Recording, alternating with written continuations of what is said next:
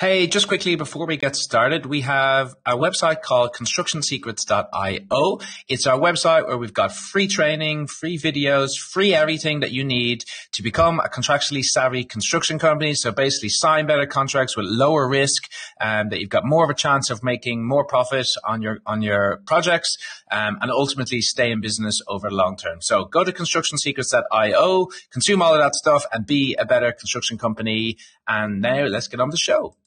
Hey, construction legends. Today we're going to talk about the pitfalls of the nominated subcontractor. Hi, my name is Cian Brennan. I am CEO of a company called Quantum Contract Solutions and Legal Solutions. The reason we make these videos and podcasts is because there's so many construction companies out there that are losing money hand over fist with silly contract stuff that could be completely avoidable. Uh, if you have heard this particular podcast and you know that this thing is about to happen and then it happens to you, hopefully then you can just make sure that it doesn't happen and you can save yourself tons and tons of money. And that's my goal for this podcast and the videos essentially so that you don't lose money. First thing is nominated subcontractor. What is nominated subcontractor? It is essentially when you sign a contract and it, and the client says you need to use these subcontractors, right? Which is fine. So what tends to happen, I'll give you an example of, of what happened or an example of uh, yes, it did, ha- it did happen to one of our clients. Okay.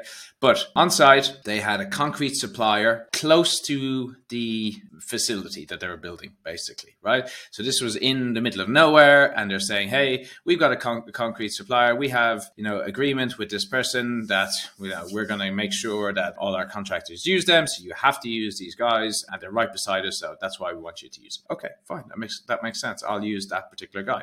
So in the contract, it's going to say for concrete supply, you're going to use XYZ contractor who is nearby. That sounds all well and good. Okay. So what can happen though is you sign a contract and it says very briefly, nothing, you know, nothing about it, just, hey, you have to use this nominated subcontractor. And they go, okay. So you sign a contract and you go to said nominated subcontractor and they say, how much concrete do you need? One, they say, we don't, we can't give you enough of it, right? Or two, they say something ridiculous like, okay, well, we want you to to pay for 80% of it upfront and you can pay for 10% of it later, right? Rather than kind of paying as you go, which would be the normal circumstance. So if you're all of a sudden, you're in between a rock and a hard place and you, you, you think it's going to be some sort of a normal arrangement, Real quick, and we'll get back to the show. If you don't have time or you don't necessarily have the expertise to review and negotiate your own construction contracts, please go to quantumcontractsolutions.com,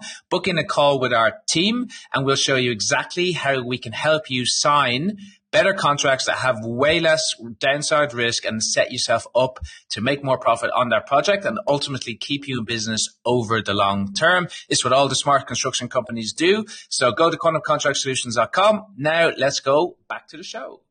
And then all of a sudden you got to fork out six, seven, eight hundred grand to a concrete supplier to get all your concrete up front. You're going to have to get finance that. It's going to cost you a load of, load of money. That's not something you budgeted into your cost and you're going to lose money. So what can you do? That's that's just one hmm. example of, of what can happen with a nominated subcontractor. It could be anything. You could be told to, you know, all of a sudden the labor from these nominated subcontractors can be pretty tough as well.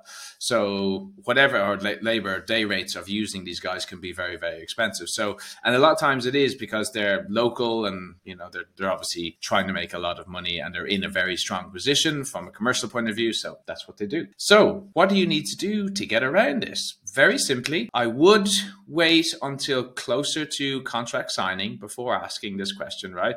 You want to have all of the things that you've negotiated done. You, with regards to the nominated contractor, just before you sign the contract, I would say, hey, I just need to check X, Y, I just need to check what the agreement terms with the nominated subcontractor is to make sure that there's no surprises. You can even use this example, say, you know, we don't want the, the nominated subcontractor to say we want to be paid all the money up front because that obviously impacts our price.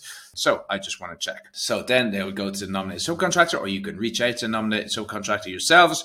Before they, you know, before you sign the contract and you get it uh, signed and then hopefully there's no surprises at all. You could, if you wanted to, you could ring the nominated subcontractor and ask and develop a bit of a relationship. But bottom line is you need the information before you sign the contract because it could cost you an absolute ton of money. It has cost our, our clients in the past lots of money. Um, and, you know, we've managed to, you know, negotiate around it, but still ultimately you come out, you know, with less money in your, in your back pocket at the end of the project. So when you've got a nominated subcontractor, you got to make sure that you understand the agreement that they're going to give to you when you sign up to this, because you don't want to be caught out, essentially.